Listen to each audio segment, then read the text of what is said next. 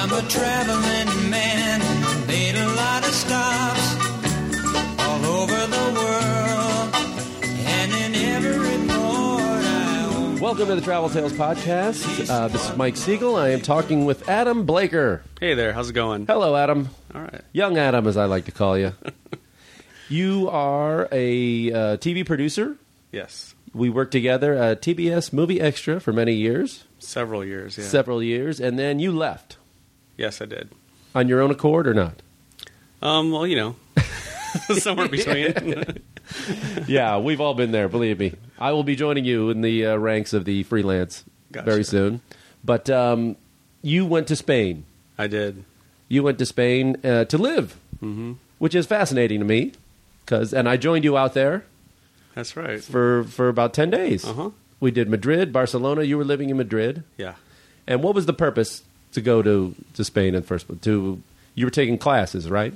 You know, I decided I've always wanted to go spend some time there. And when the job ended, I basically took four and a half months and went and rented a went, rented an apartment in Madrid and took advanced Spanish immersion classes in the morning and just kind of did my thing in the afternoon and the evenings. It was great. How good was your Spanish before you left? It was pretty good, though. You know, it was on a scale from one to ten, I want to say it was like a seven point five. Okay. seven point five. That makes sense? I don't it's got to be the point five, right? Well, I mean, did you find... You grew up out here, right? Yeah. In uh, Orange County. Orange County. So did you find that the Spanish you grew up with here was more Mexican Spanish, and then you went down there? They, did they say you sound like a Mexican? Absolutely. You know, I, I, I first went to Spain in two thousand six. I went to Madrid for three days, and I, I didn't fall in love with it on that trip. But uh, since then, I went back several times, and every time I've gone back, that was the first thing that I always heard when I when I attempted to speak Spanish to people was how my accent was very Mexican. And, uh, you know... Hey, ¿qué pasó, Holmes? Exactly. Poking fun at my accent all the time. And uh, eventually, I started picking up their accent. And by the, you know, on my last trip there, I kind of had it perfected. Right. Yeah. Let's start at the beginning. Before we launch farther into Spain, sure. You grew up in Orange County. Yep. Did you travel a lot as a kid?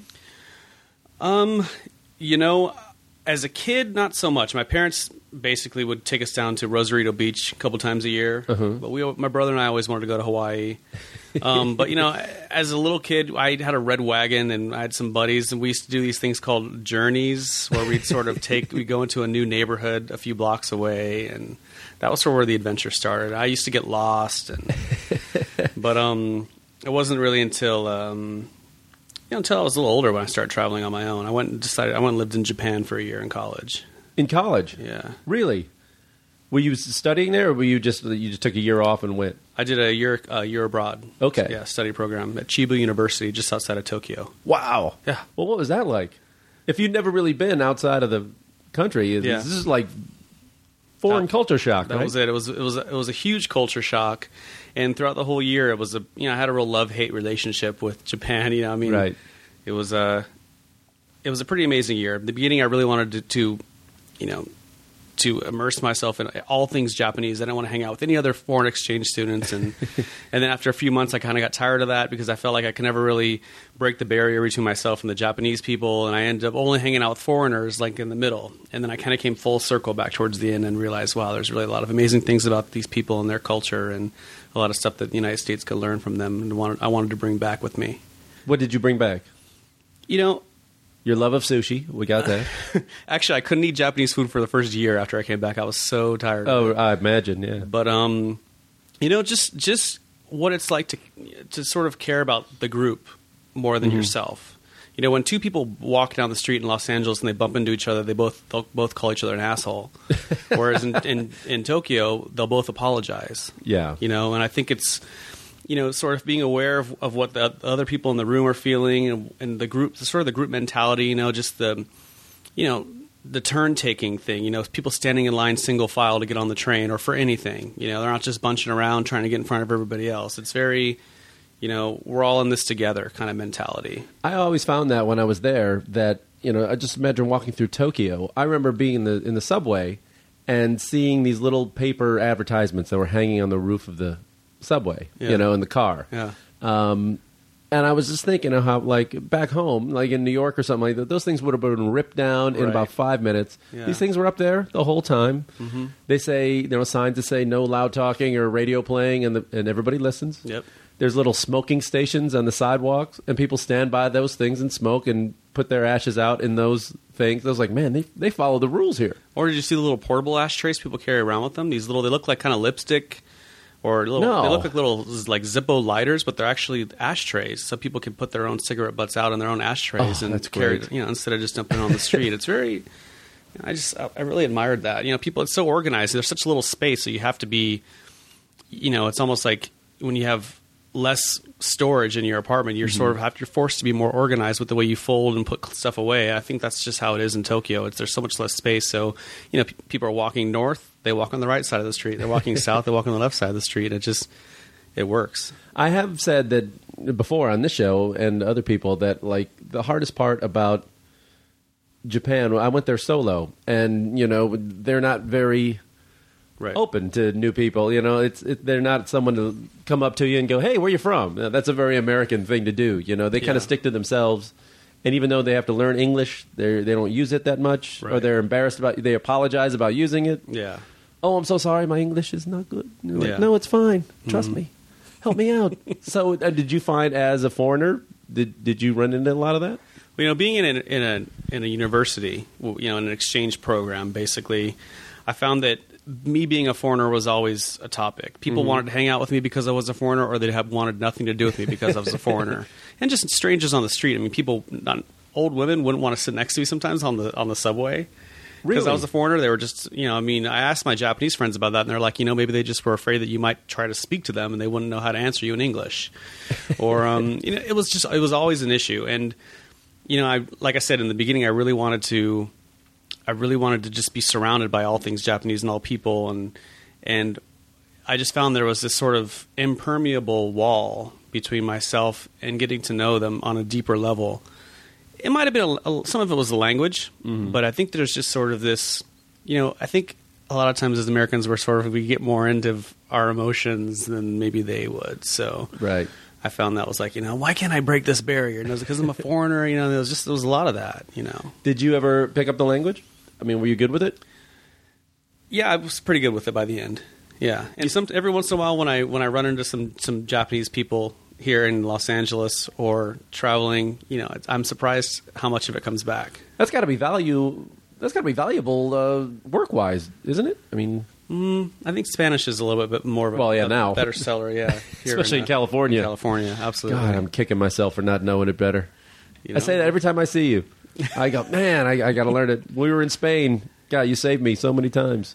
That was fun. I, you know. I, I love Spain, man. So when you went to Japan, have you been back since? Yeah, I went back twice to visit. Okay. Yeah. And has it changed over the years? As you've gotten older, do you see it in a different way? You know, I haven't been. I went twice the first year after I left. Okay. I haven't been in a while, so. And you're a young man, so, you know, you're only twenty-two, people, as far as people know out there. Right. So you went there. You came back here to work. You worked mm-hmm. in television. Mm-hmm. How long were you at Extra? Seven years. Seven years at Extra. So you got all the gossip out of your system. Yeah. yeah Lindsay's crotch, all of it. Kim Kardashian. Yeah. Got my fix. So yeah. other than Spain, did where else did you have you gone? You know, um, there was a few years when I was rolling in the good money when we were working on several projects that I basically was on a plane every chance I got. And, you were um, that guy. I mean, they used to tease me about, yeah. you know, I would leave all the time, but you you probably went more than I did. Yeah, I know. I was that guy too, yeah. If you had a free week, you were gone. you were gone. I was gone. You know, I went, I mean, I went to Buenos Aires. I went to Punta del Este, Uruguay. Um, I spent, you know, I, was, I bounced around Europe, um, Switzerland, Sweden, uh, Finland, Germany, France, England. Wow. Uh, and, of course, all over Spain. Um, went to Nicaragua, where my mother's from. Really? Yeah. And uh, spent what was a week that down like? There. I heard it's pretty cool. Yeah, Nicaragua is pretty cool, actually. You know, the, the natural beauty of Nicaragua is unlike a lot of other places I've been. Of course, the poverty in yeah, the larger cities like Managua is sometimes overwhelming and um, affects affected me a lot at first, and then eventually, you know, you kind of. I had family there that were able they were able to show me around a lot of places that I probably wouldn't have gone if I was just a tourist, and that made it uh, really really mm-hmm. exciting for me to sort of, you know, see how they live down there. My family, most of my family down there is pretty upper middle class, so, you know, I mean, we go from behind the gates of a compound, you know, in an S U V with tinted windows to the next compound. So we, you know, we didn't have to necessarily mix with a lot of the stuff that was going on in the city in Managua. You know, there's just so much poverty and kids running around bare feet on the streets and stuff. I mean, you know, yeah. it's kind of like when you go to, you know, Thailand. Anywhere. Or, yeah. Yeah. You know, I've, it, it does get overwhelming. And, you know, India was probably the worst I'd ever seen. Yeah. I haven't uh, been there I yet. saw some, uh, some pretty bad stuff in, in Cambodia and South Africa, but, you know, any of those. Yeah. You know, Cuba was poor. Yeah. You know, it's, so it's, yeah. How do you react to it now, having seen so much? I mean, do you let it bother you, or do you, do you, know, you come bother- home in a different frame of mind? I mean, it, it definitely helps me put things into perspective. Right. You know, when I think I might be struggling, you know, in between gigs or whatever and trying to make things work out, you know, it's definitely, I know it's definitely not that bad. And I know it's harder, you know, when you go to places like that, you, you see people here, of course, homeless people in the United States all the time. It's, I think it hits a little bit deeper in places like that where there just isn't the money in the economy, mm-hmm. you know, and, and, uh, you know, it's, it's rough at first. Well, I wanted to ask you, and then uh, if I'm speaking out of turn here, let me know. Sure. But, um, anybody who knows you knows that, uh, you are a man, how should I say? You enjoy the company of other men. Yes. um, has being gay in these other countries, have you ever run into any kind of, um, discrimination or fear about that? You know, I'm trying to think, and I I don't think so. Are there any places you go with, well, we got to be on our on our guard here, I got to watch myself, or anything like that? Well, you know, I did a, I did a, a road trip in the American South from uh, okay. from Birmingham, Alabama, down to New Orleans, and mm-hmm. uh, there were some small towns we stopped through there, which, you know, I felt a little, okay, you know, we got to... Were you with another guy? I was with... um. Uh, another gay guy and a lesbian and okay. a straight girlfriend from New York. So, I mean, we might as well have been four gay people yeah. like, cruising down in this uh, Honda Civic down from... They're like the circus is in town. Yeah, exactly. And, you know, we, just, we didn't fit in. We were like fish out of water everywhere we stopped. Mm-hmm. So, yeah. Well, like when you walk into that place, I mean, pick one, like a restaurant or something like that. I mean, do you feel the eyes on you, or do you just know? Do you think some of it's in your head, and or you're just projecting? You know, or? I... um, I... I definitely entertain that. You know, how much of it is in my head and how much of it's really going on. I remember we stopped in a place called Bessemer, mm-hmm. just outside of Birmingham, and we had dinner. And it was a very a real family, sort of old school kind of country place. And the four of us walked in, you know, we're you know, we're a little bit thinner than everybody and a little yeah. bit more um yeah, it is America. And we're a bit about more, two hundred pounds thinner than yeah, everyone. two hundred pounds thinner than everybody and a little bit more um I think just a little more styled.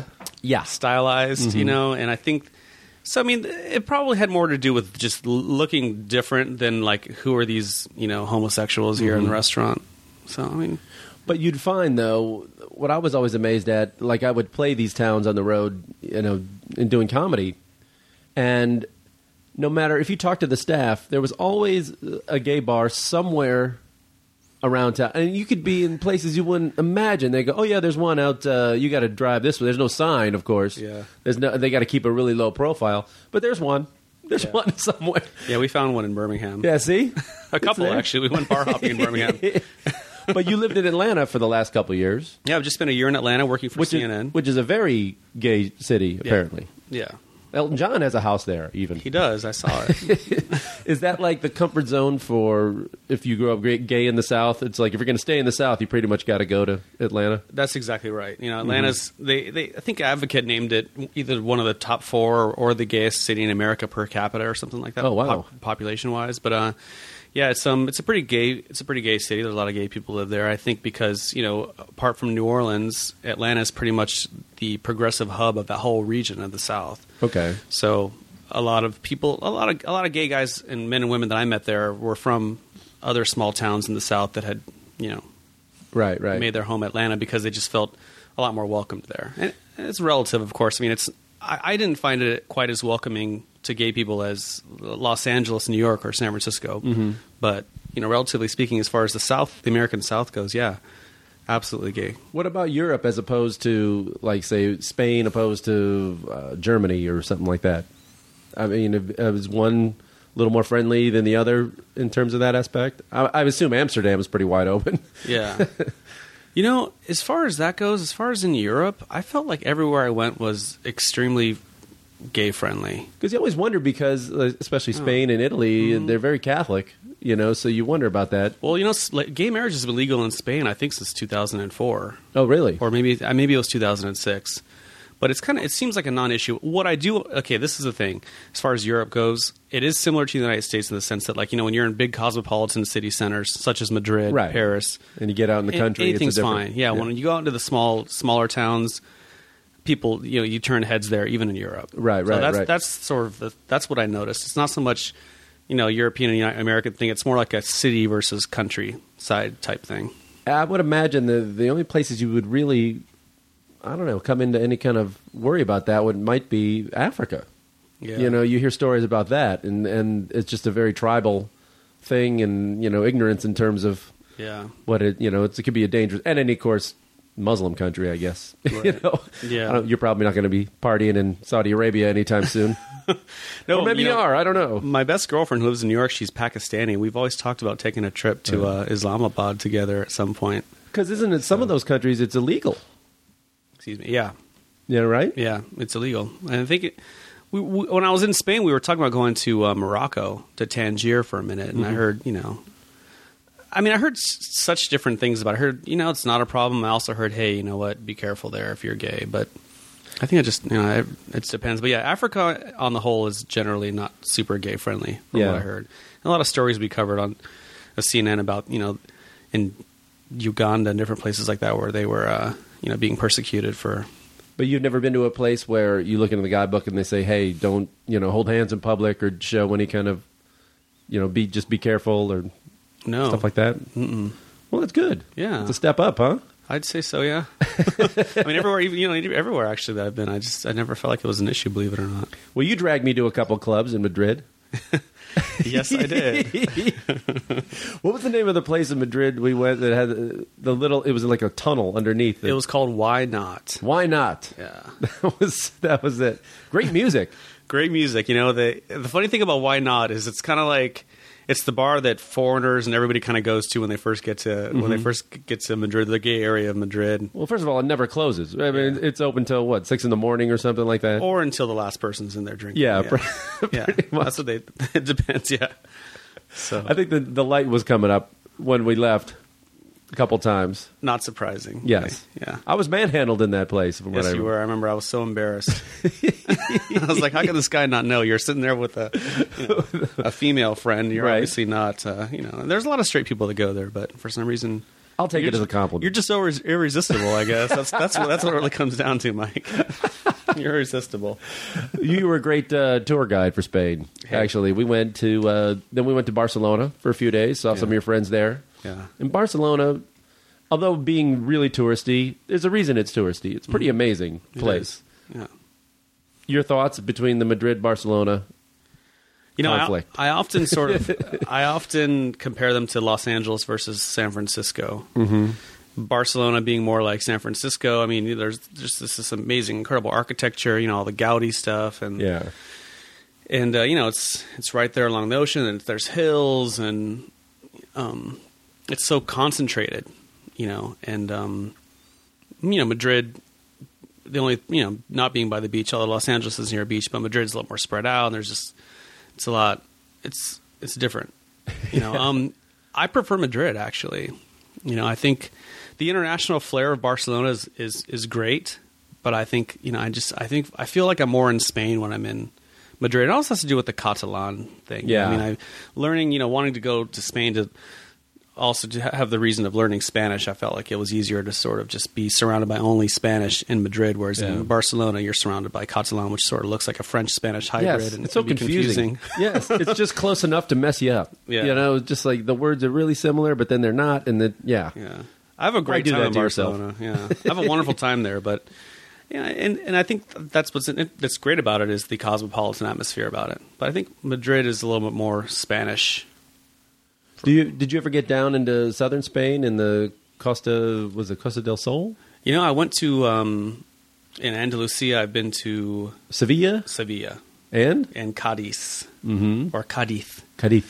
And uh, some little town called Bologna down there, where there's these Roman ruin, ruins along the, the ocean. It's it's breathtaking, actually. Really? Yeah. Wow. It's kind of off the map. I mean, I we just... My girlfriend Amber and I rented a car in Sevilla and drove down to the coast and uh, ended up there with these Roman ruins on the beach. It was it was so pretty crazy. How far away from Madrid is that? Like if I want to go, you know, say if you're in Madrid and I want to take a trip. You know, I know it's a couple hours on the train to Seville. Okay. And then it was a couple hours in the car from Seville to the coast. What's the party town up north? It's San Sebastian? San Sebastian, yeah. Have you been there? I have. That's next time I go to Spain, I'm supposed to go there with my friend Arantxa, whose family's from the Basque Country. I know Arantxa. Lovely lady. She is a lovely lady. She's great. Did you ever been to like Mallorca or Menorca or any of those? No, haven't been to Ibiza the islands yet. Ibiza? Ibiza, yes. I you had have. a wonderful time on Ibiza, yeah. Is it as, as crazy as they say? Well, you know... My friend Shane, who was visiting me in Madrid, we had partied so much for Gay Pride in Madrid uh-huh. that our we went to Ibiza with the with the uh, intention of relaxing. So we didn't partake in all of the crazy parties, which of course were happening every night. Yeah, but we mostly went mo- more for the beach, just to kind of roam around the city, just ride around on the, on the scooter, and just to sort of lounge by the hotel pool. Oh, uh, yeah, I forgot to bring this up. You uh, you are also sober. Yes. Um, so are there countries where that is a much harder thing to be? Have you found that we're like, boy, this is a this is kind of a place built for drinking, and I'm not... Well, you know, Europe it, Europe in general is... It, it's very know, booze-friendly. It's a very booze-friendly party place. But mm-hmm. I found, honestly, that I had no problems telling people that I'm just not drinking. I found like, I, not at all. Like, no one ever harassed me about that. Mm-hmm.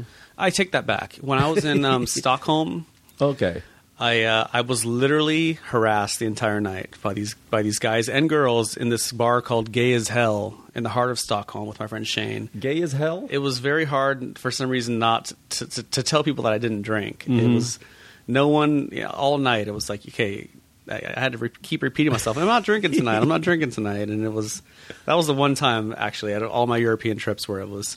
Wow, like this is really hard to, uh, to to get this through to these people, you know. But for those me, are long yeah, winters, man, they got to yeah. get through them somehow. I mean, I think that's what it must have been. Plus, you know, the sun never really goes down in the summertime, so people get a little delirious, right? Anyway, but but yeah, I've never been to Stockholm. You know what? What were your thoughts? Stockholm became one of my favorite spots that I've been to. Really, you know, Buenos Aires, Madrid, and Stockholm. What what was it about Stockholm that you liked? You know, I was there for four days. The weather was beautiful the entire time. Blue skies. Are we talking July, August, something? Beginning of July. Okay. Yeah. And um, and the people there were were beautiful, first yeah. of all. Men and women, just beautiful, blonde. Isn't it crazy tall. When you go to Sweden, you look around and what is in the water here?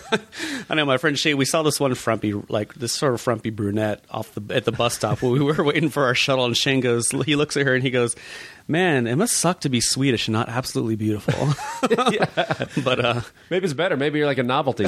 You know, know right? Like, hey. She probably gets, she probably gets laid better than more than anybody. But um, no, you know, the people were beautiful and just friendly. From the bus, you know, bus drivers is a good gauge of a you know right. of, a, of a society. And when the bus drivers are extremely friendly and bending over backwards to get you where you need to be, you know, you're in a special place. Everybody, the tour, you know. In the malls, just in the you know the, the vendors, everybody was so friendly and would would offer any question or answer any question that you that you had. Um, the weather was beautiful, like I said, and, and you know I'm also a runner. I enjoy running, so mm. Stockholm's made up of a series of these islands, and there's these beautiful runs you can do around the perimeters of these islands and crossing these bridges, and and um, you know just it's such a clean place yeah. and green and the, the blue sky. I, of course, most of the year it's not like that. Yeah, I mean, you go back in February, you might have yeah. a different but, different take. Really expensive though, right? You know, I didn't. That didn't particularly strike me as being you know more expensive than. Uh, whenever you, I'm in London, it's like that's yeah, London's you know, crazy. It's like wow, okay, I need to cut my portions in half or just not eat yeah. today so I can uh, afford this trip. But, you're lucky you don't drink. Yeah, I know. I mean, that, I guess the taxes. I remember the taxes on alcohol in Sweden being really high. Like they would hmm. take the ferry over to Denmark And I guess the taxes on booze were less. So they're coming back with these bottles of, of booze and vodka hmm. and all this other stuff to take back to, to Sweden because the, the taxes were so high. I guess that would make on, sense. On the alcohol and certain things. Yeah. But did you find being an American, did that help you? Uh, did people find that more attractive than... You know, honestly, I, since since the last election in the United States, I feel like it's it's been become in vogue again to be um, American traveling abroad in Europe. It has been uh, anywhere. I mean, it's, yeah. it's the last couple of years of the of Bush were tough around the world. You know? I had to buy a, I had to buy a cover for my passport just so I wouldn't get dirty looks. Oh, really? Yeah, I swear I did. You did. And did you put a Canadian flag on it, or you pasted I, I, it on I never, I never quite did that, but I, I just remember being in a bar one time in Amsterdam, and I met this guy, this really good-looking guy, and we started oh. chatting it up, and he asked me where I was from, and and I told him I was from the United States, and he, he just was like, yeah, I'm not really into Americans. Mm-hmm. And, you know, and I, I, was, I was like, wow, I, okay, I understand. But since the election, you know, in twenty ten, it's, you know, I found that I'm, you know, it's it's great to be an American abroad, mm-hmm. you know. So you never had any... I mean, I always say to people that you, you're going to find anti-American sentiment anywhere you go, but uh, some years it's definitely worse than others. Yeah. Like in Buenos Aires, I have that nice collage of uh, anti-Bush graffiti that right. I took all around the city. I mean, some of them were just... You know, but there was everywhere. It yeah. was everywhere. Yeah. But uh, you never had any incidences in that or any kind of scary things? Other than that, no, no nothing scary. Other than that one incident in the bar, mm-hmm. that's, that's the biggest one that's ever... that stands out for me. How about any kind of like weird, uh, any uh, traffic mishaps or uh, traveling mishaps, uh, wrong flights, border crossings, arrests, anything? Um, yeah, there's a lot of those, Mike. I mean, I don't know how many you want to go into, but you know, uh, yeah, I've, I've, yes. I've, how many? I've missed several flights. Um, you know, have you ever lost your bags? Never lost my bags, but um, I missed several flights. You know. One time I was in, when I was in Thailand, I bought this this um, Thai Airways sort of um, package deal right, from like Tokyo, four flights or yeah, something. Tokyo to Bangkok, Bangkok to Ho Chi Minh City, Vietnam. Yeah, Hanoi back to Bangkok, and then Bangkok back to Tokyo. And my friend Lavinia and I were, of course, rushing late to the airport. I'm always I, I seem to be always rushing to the airport. We're rushing to the airport. We check in. We're running down the aisle. They're paging us. They're paging us. Right, we look to get on the flight. We look up, and instead of going, we're in, we're in Bangkok. Instead of going to Ho Chi Minh City, we're going back to Tokyo. Mm-hmm. And we're like, wait, this isn't the right flight. We're supposed to go into Vietnam. And all of a sudden, everyone gets on their walkie-talkies. This is crazy. We're on the wrong flight. They they roll up in this car. They get my friend Lavinia and I. We, they roll us through the airport, roll us out to the tarmac to this flight that's about to take off, and like push the stairs up and get us on this flight. um, in Nicaragua, I. I had my schedule, my flight was, I thought it was two hours later, and it was two hours earlier, and I was sitting there having lunch with my aunt and uncle and my cousins, and she's like, are you sure your flight's at, at five o'clock and not three o'clock? And I'm like, yeah. And then she's like, let me call just in case, because she knew there was only one flight out on American yeah. Airlines out a day. Turns out it was at three o'clock, and, you know, it was one o'clock, one thirty, yeah. and... Um, pay the bill, we're going! You know, ran home, threw everything in a suitcase, rushed to the airport, missed the flight. Oh, so I had to call into work, and yeah, I'm not going to make it into work. I missed my flight. I'm in Nicaragua, you know.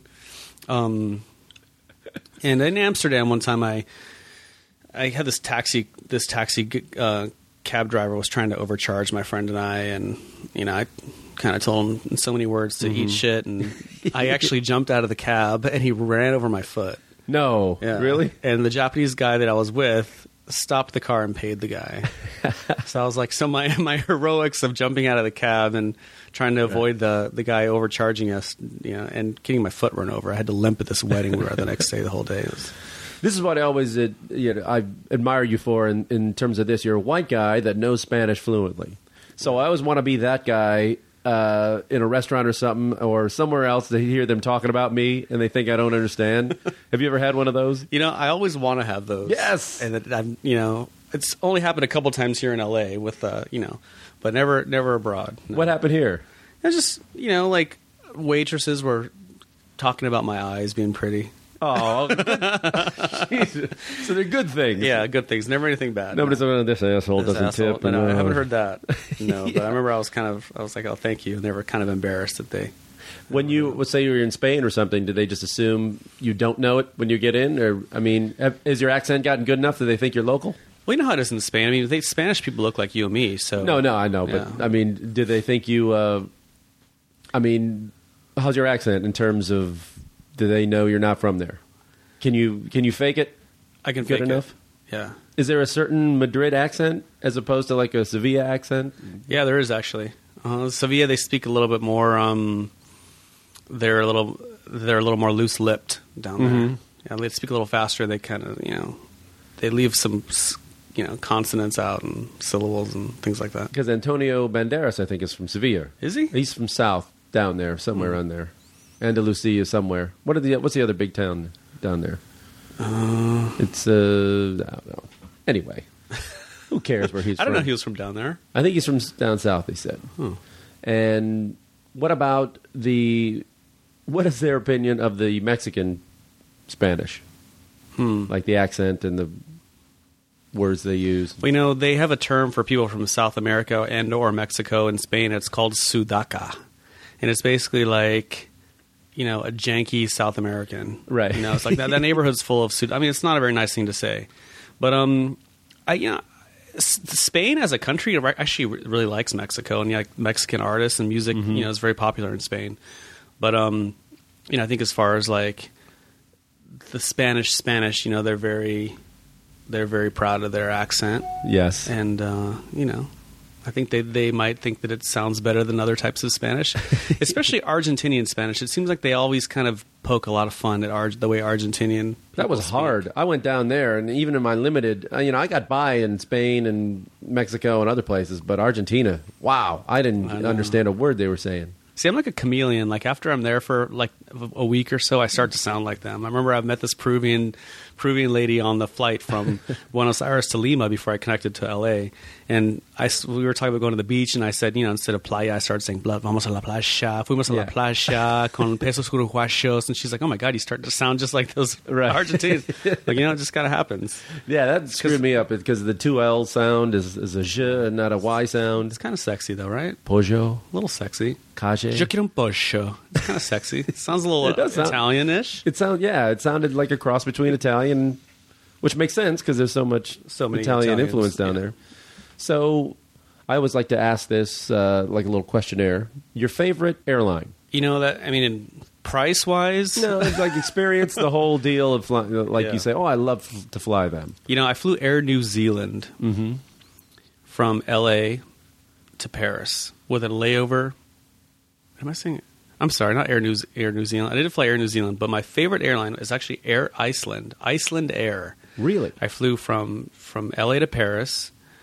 And um, with a layover in Reykjavik, Iceland. What is that like? Did you stop, or yeah, did you just go? You know, the thing is, because there was. I'm sorry, we flew from New, from J F K to Paris with a layover in Reykjavik, mm-hmm. and there was a huge storm in J F K, which put us back two hours. So we missed the connection from Reykjavik to Paris. So we had to stay half a day. You know, like eighteen hours or sixteen hours in uh, Reykjavik, and um, we, my friend Amber and I, decided to leave the airport. And we went. We jumped in a in a on a shuttle and took us out to the Blue Lagoon. Have you heard of that? It's like no. these this giant natural hot springs. Oh, nice! And, yeah, just outside of Reykjavik, and it's it's it feels like you're on another planet, you know. And people are like mud bathing themselves and right. all exfoliating, and there's all this this crazy stuff going on, and families and women, and some people are topless, and it's just like these giant hot springs. I mean, it's I've never seen any sort of fake water park as amazing as this place. Yeah, and um. That was wonderful, but uh, and the weather was warm. You know, it was also in June or July. But Air Iceland, you know, it's it's just like it kind of reminds me of what Pan Am must have been like back in the back in the right. Know. Beautiful stewardesses, and they, yeah. you know, you get your food. Too beautiful, you know. I just yeah. like, are you guys real? Like men and these beautiful men and women, like flight attendants, just perfect bodies, perfect skin. You know, yeah. their their hats were tipped over to the side of their head. Perfect. You know, and. It was just like, wow, I mean, they just don't make them like that anymore, you know. A lot of sometimes you go on American carriers and oh my god, no. Are, you know, it's just so seniority based, especially if you're flying international. They've been, you Ooh. know, they've been with the airlines for forty years. So. The last one I had, I think on United, I don't think there was a flight attendant under fifty. Yeah. At all. And, you know, hey, glad they're working, right? But yeah, you know. God bless them. Yeah, they the one I knew a girl that uh, was a flight attendant, you know, like ten years ago. And she said, I mean, yeah, they did let go people by seniority, but the the ones who were young enough that could still do something else, you had to do something else because the, they just cut the yeah. benefits and everything else so badly that all that's left are the ones who really, they're lifers. You know, you can't yeah. do anything else. Yeah. So your least favorite airline? You know, um, my least favorite airline was, I have to say, Air India. Ooh. I flew Air India on another trip to Thailand from Tokyo when I was living there. And the plane was dirty. And the flight attendants were shady. And they were smoking. Smoking on yeah. the plane. In this little like this little galley area. The flight like, attendants I, were? I was looking for the restroom. I pulled back the curtain and they were all sitting on the ground smoking. and um, and then mid-flight, the plane took in like a like a thirty-second nosedive. Oh, no. And luggage was flying. People were screaming. Like, my heart was jumping out of my chest. Like, it was probably the scariest airline moment I'd ever had. And that was Air India. Air India. Good. Good to know. Your favorite city for food? Hmm. Madrid. Really? And, you know, you'll hear a lot of times people just don't catch on to the food in Spain. You know, like, you don't, there's a lot of bad food in Spain. Yeah. But fortunately, because I've been so tapped into uh you know with with the locals that I've been running around with every time I go there, they they take me to like the best best best price wise best tasting restaurants of Spanish food from all over Spain. You're not just you know central Spanish food, but you know yeah. there's paella and there's you know northern Spain and food from everywhere. But you know I mean I just love I love the food in Spain, in Madrid. Yeah. Your least favorite country you've been to for food? Like you were going, oh, I couldn't eat anything there. Hated it. Hmm. You know, I'm pretty adventurous food-wise, but I found I always had a hard time finding a good meal in, in London, in London, England. Really? Yeah, and there's this one place that I, this one diner that I went to, but it was really kind of like the kind of diner you'd find in L A. You know, it had like this great breakfast served all day, right. and and it was delicious, especially because I was craving pancakes because I hadn't had any in a while, but... Other than that, you know, every time I had a meal in London, I always just felt like I paid too much for something that just really wasn't that good. Right, right. You got to go Indian. Yeah. When have you're you, have in London. That experience? Oh, London. Well, London is, is a lot better now than it used to be, yeah. and it's a very international city, so you can get anything there. But again, you got to have a, a stable of friends to take you out to the places that you know it's a good deal. Yeah, but I, I, uh, it's, I mean, it's got to exist. Everything seems to exist in that city. But yeah, I, I usually just, stick with Indian food when I'm in London. Yeah, that's, I think that's a good plan. There's some great Indian food in London. Your let's see, your favorite city for nightlife has to be Madrid. You're, you're gonna man. say Madrid again? You're gonna okay. You know, I just I love. You know, it's kind of it's it's a little bit of a pain in the ass when you're when you have to be up in the morning when you're living in you know. I lived in a couple different apartments in Madrid, and one of the streets was extremely noisy. Yeah. And it was just hard to, you know. But um, the nightlife there, you know, I mean, it gets started late, you get out late, and there's just it's every flavor you want. You know, there's everything going on there. I, I really like that about it. Are they still doing the siestas? Do they still have them? I heard they're on their way out. It seems like they're on their way out, yeah, a lot. You know, a lot of the, the bigger stores like El Corte Inglés and... And uh, sort of the bigger department stores will not close in the middle of the day. A lot of the mom and pop sh- shops will still close in the middle of the day mm-hmm. for a couple hours. And, you know, in my little routine, you know, I would go to class in the morning, this, and then I'd get out around noon, go for a run in the park, which I love, that big park, the Retiro in the middle of Madrid. And then I'd uh, go to the gym, go home, make myself lunch, and then close the windows and mm-hmm. take a nap from like two to four. And then I'd get up like around four thirty and go out and have a night. So yeah, I, I got I, I got the whole siesta thing by it. After spending a few months there, it was like, okay, this makes sense now because the days are so long, it's so warm, and in the summertime, it's yeah. like you, you, you kind of gotta stay out of the the outside hot.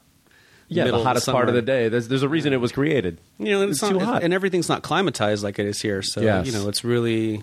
You really got to find some refuge from two to four in the afternoon. You know? I remember when Arantxa and her friend were here visiting and going through America, they were saying everywhere we go, they were freezing, yeah. you know, because of the air conditioning.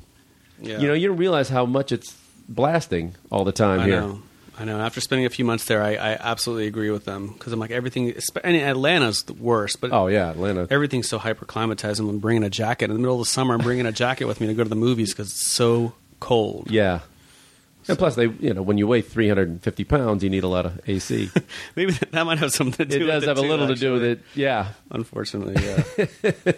So I guess this depends on your personal preference. Sure. So your favorite country for, in your case, would be men. Hmm. You can go visually or, you know, Spain, I know you know more people, but... yeah. Is there a certain place you go to and like, oh, man, everybody's just gorgeous? There were some pretty hot guys in, in London, actually. Really? Of all types. Black guys, white guys, you know, Spanish guys. I had a, you know, there's some pretty some pretty sexy sexy men in London. And it, that's a very, I mean, nightlife. Yeah. There's got to be a lot of clubs there. The only problem with the pubs, if you don't drink, that, that would be a harder place for you, I would think. I mean, how do you not drink in England? I, I haven't figured that out yet. And apparently they, they're big drinkers over there. Oh, yes. Yes, apparently. One place you would never go back to. You ever leave there and go, you know what, it's okay if I never come back to this place. You know, I don't I don't ever really need to go back to uh, to Zurich. Zurich? Mm-hmm. Well, nobody thinks of that. Why, well, it was just boring? You know, I just, it was cute. But you know, I mean, I'm not, I'm not dying to go back there. You know, it's, mm-hmm.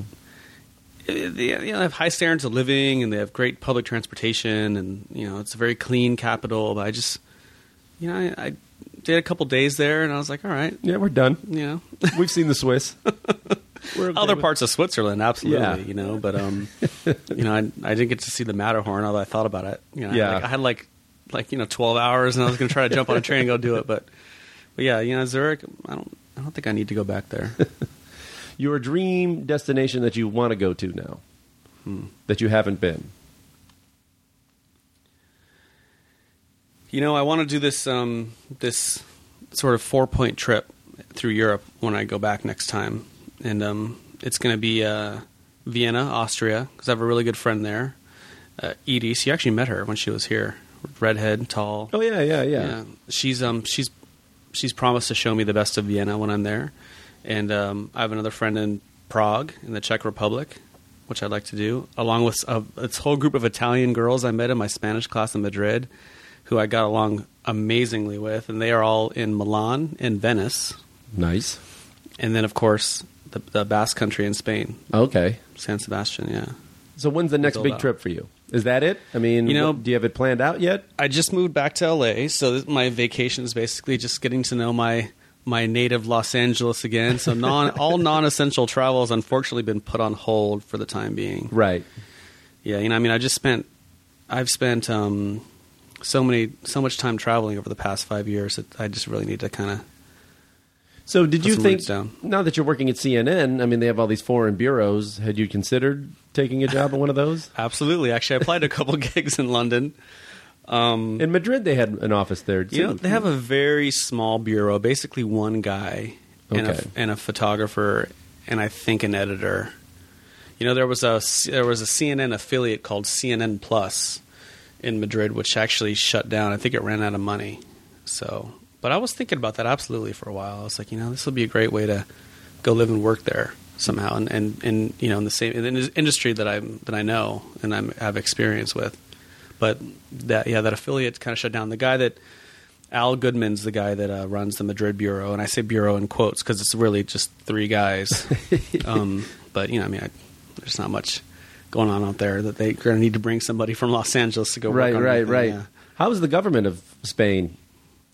Well, it just gets really depends on who you ask. I mean, yeah, of course, you know, you all, my a lot of my Spanish friends are always complaining about the government over there. You know, they're corrupt. I mean, it's not quite as corrupt as the Italians consider their government, yes. but uh, you know, they just they don't seem to have a lot of faith in their leaders over there. Well, I know the economy, the unemployment is really high. I think twenty percent, twenty percent, yeah. Mm-hmm.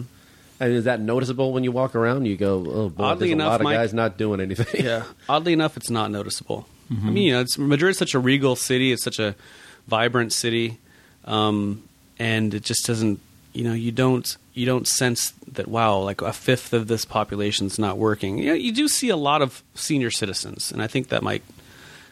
I don't know if that counts in that percentage or not, but there's a lot of strikingly. You you really notice there's a lot more older people Yeah, it's an aging population. Yeah, exactly. Same thing with uh, a lot of Europe. Yeah. And they can't, that's the problem, they they can't pay for them anymore. Yeah. Yeah, it's just funny. You don't see the types of homeless people there that you see here. Mm-hmm. You know, and we're talking, we only have, what, like nine percent unemployment? You just, and, you know, I mean, there's definitely pos, pros and cons to all types of government, you know, but... Um, Spain still is pretty homogenous in terms of uh, immigrants and stuff like that. They're a little more strict on that, it seems. Like they're kind of like Italy in a way that they're more, still more homogenous as opposed to France, which has a huge right. black population and, and that kind of thing. Well, it wasn't until maybe in the past ten years that Spain's experienced a huge immigration boom from South America mm-hmm. and parts of Africa too, but mostly South America. You know, a lot of Ecuadorians and Colombians, Argentinians have moved to Madrid. I mean, they say, I think, maybe eight out of ten newborns in Madrid's hospitals are to immigrant parents now. Wow, that's some. I mean, it's some incredible number, and I think they. I can't. My numbers might be a little off. I think that there's there's maybe four million people in Madrid, and in the last ten years, one million of them, the growth has been immigrants. Have you found that anti-immigrant uh, backlash that we see so much around the world and, and here? Not not nearly as much, no. Okay. I mean, sometimes people will joke, like I said, that, you know, talk about the South Americans and that their their neighborhoods are a little, you know, shadier. But for the most part, for the most part, generally the sense that I get from the people that I run with, and all it's multi-generational, is that they are welcoming to these new immigrants from Central and South America. Yeah, well, they have a, a real advantage that they know the language. Yeah. That helps a lot. Yeah. You know, the language is a huge barrier. I mean, that's the problem you see here, and if, you know, if they were Canadians coming on, yeah. coming over, yeah, that's they're true. Still immigrants, but we get along. You know, you know? The, the way they, they lived a little differently, too, you know, and I, I also know that some, so I've heard a few examples of sort of, you know, backlash in the sense that, like, you know, a, a girlfriend of mine's uh, sister has kids, and they're trying to enroll them in, like, a school in central Madrid. But a lot of, you know, it's based on points. Like if you're an immigrant, like single parent with several kids, you're more likely to get a space in that school than okay. you know, a native. And so sometimes, you know, you hear a little backlash about, you know, they they haven't been paying taxes as long as we have, and they're here now, and they're they're right. guaranteed the same services. So I understand that a little bit, but I think that I'm just a little more in the mindset where, you know, if we're taking care of everybody, we're taken care of as well. And I think that, you know. I'm I'm also in that camp. You know, you can edit this out. I'm in the camp where it's nope. like, you know what, I'd rather uh, pay fifty percent in taxes to have health care and education taken care of and high-speed rails taking me all over the country. Yeah. That's just me. It's a different way to live, isn't it? You know, I just, you know, it's... The, yeah. When you talk to people from other countries, well, the two things they can't really figure out about America, even when they like it, mm-hmm. you know, there's a lot they like about it, and there's a lot to like, but yeah. things that they can't figure out... One is the healthcare that we don't even have, like basic healthcare for our people. They yeah. that blows them away, and two is the guns. Yeah, the guns is a weird thing, isn't it? Guns is that's everywhere. they they can't believe you can just go to a pawn shop at the corner and there's just guns there. Yeah, you just buy them, you know, yeah. at a sporting goods store or something, you know, mm-hmm. that everybody can just have a handgun. They don't, that blows them away. I know. So it, those two things, it's like the guns and the healthcare. Yeah. They, man. Yeah, you're right. I mean, out. There's absolutely no perfect form of government, obviously, but I just, you know, I definitely, I see, I see more benefits in that. Where, you know, yeah, maybe there's people that take advantage of the system, mm-hmm. but that's going to happen no matter what. But I just, I think I'd rather live in a in a society that was that gave you that, that had you have a little more freedom to sort of not worry about those basic necessities. Yeah. You know, and I think, you know, I mean, there's there's, you know, people argue maybe that that. uh limits, uh, you know, creativity and motivation for people to do other things. And, you know, I mean, or maybe it doesn't, you know, I know a lot of, I know a lot of working creative people in Los Angeles that are working their day jobs that are not creative, but they, you know, they have a chronic condition or whatnot. They need to have insurance. Mm-hmm. So they spend forty hours a week doing, you know, accounting type stuff when they really could be screenwriting or, you know, creating something, you know, or yeah. so I don't know. And not living in fear of, you know, not of going, getting sick bankrupt. And going broke. Right. Yeah. So, I don't know, you know, it's... This has been the political like, chat there's, with there's, Adam there's, and Mike. There's got to be a nice hybrid of, of both yes. somewhere that exists, you know, because, yeah, you don't want to tax well, there people are. To death. I mean, there are different... They're all different hybrids. Of, like uh, Australia and New Zealand have their own little hybrids of, you know, there's a little socialist right. part here, but it's still capitalist there. And, you know, it's just finding that balance. Exactly. But it's a little easier to find it with a population of three million rather than three hundred. three hundred million, yeah. yeah. that's the that's where it's tough. This is true. We'll figure it out. Yeah, we'll we, figure it out. We we we, we can we can do anything here. You know, this is the United States of America. Anything's possible. So, finally, what has travel meant in your life, and how do you convince people who are a little wary of travel to get out there and see things? You know, there's that Mark Twain quote: "Travel is fatal to prejudice, bigotry, and narrow-mindedness." I love that quote. Yeah, me too. You know, and um. I know for me, you know, grow up, growing up in conservative Orange County, California, you know, I had... Land of mind, Nixon. The land of Nixon. I had my... Sorry, you know, I've never been to the Nixon Library in Yorba Linda Library. I've never been there. Um, you know, I had my... I sort of had my... I had it all figured out. You know, I had I knew how the world worked and what was best, and we did everything right.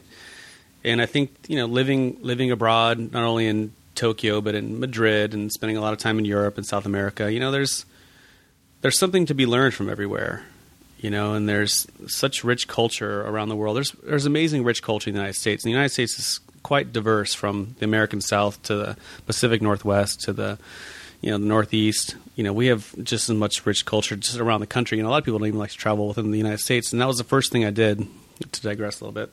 I took a road trip around the United States when I was twenty years old, a five-week trip all around the country with my best friend Dennis in my eighty-nine Volkswagen Jetta. Sweet. And I wanted to see this country before I saw... You know, it's a good way to start. You know, it was you a great know, way to start. And I think traveling alone, doing stand-up around the country, that opened a lot of doors for me, too. I mean, I hadn't seen... I'd seen a little bit. You know, we took car trips as a kid, mm-hmm. but yeah, just going to these little corners I never would have been to. Yeah. Um, allowed me... To, gave me the courage to... leave the country mm-hmm. and leave on my own for the first time, which was, you know, scary. Right. You don't really know. So when you meet somebody and go, and they're a little wary, how do you talk them into it? How do you go, no, get out there? I don't know. You know, like my, my, my parents are a classic example. My mom doesn't really like to leave her zip code. You know, she yeah. doesn't like to be inconvenienced. To her, the thought of going to spend, you know, a couple weeks in Europe with smaller beds and, you know... Out of her comfort zone. Just out of her comfort zone is, you know, with, without her, you know, Caro's down the street or her Albertsons where she, you right. know... Do they think you're nuts? They do, actually, yeah. And my brother as well. My brother loves going down to Nicaragua and Peru. He's a big surfer, and he's okay. going to, you know, Indonesia, and they think we're crazy, you know. They just... That's just not something that they're into. And, you know, I, I spend a lot of time trying to convince people that they ought to get out and see the world. But, you know, I think at the end of the day... They will or they won't. They will you know? or they won't. You know, and I think there's definite benefits to uh, to seeing the world, just to see how people do things around the world. We can share ideas, and like, we can learn from each other. And I just... I find that experiencing other parts of the world, for me, is what is what makes my life so much more... You know, I, I thrive on experiences... rather than accumulating things. I accumulate experiences, and to see just how people do things around the world. It's funny. A lot of times it's not that different. You know, people, there's the same types of stuff going on around the world as there are, you know, Charleston, South Carolina, as there is in, you know, Seville, Spain. But the difference is, you know, the similarities and the differences and the comparing and the learning and the sharing, I find something that keeps me going. You know, makes it worth it. Well, thanks, Adam. This has been fun. Hey, you bet, man. I know we can, well, you know, we can do this again. It's been great. Thanks, Mike. No problem. Yes, I'm a traveling man.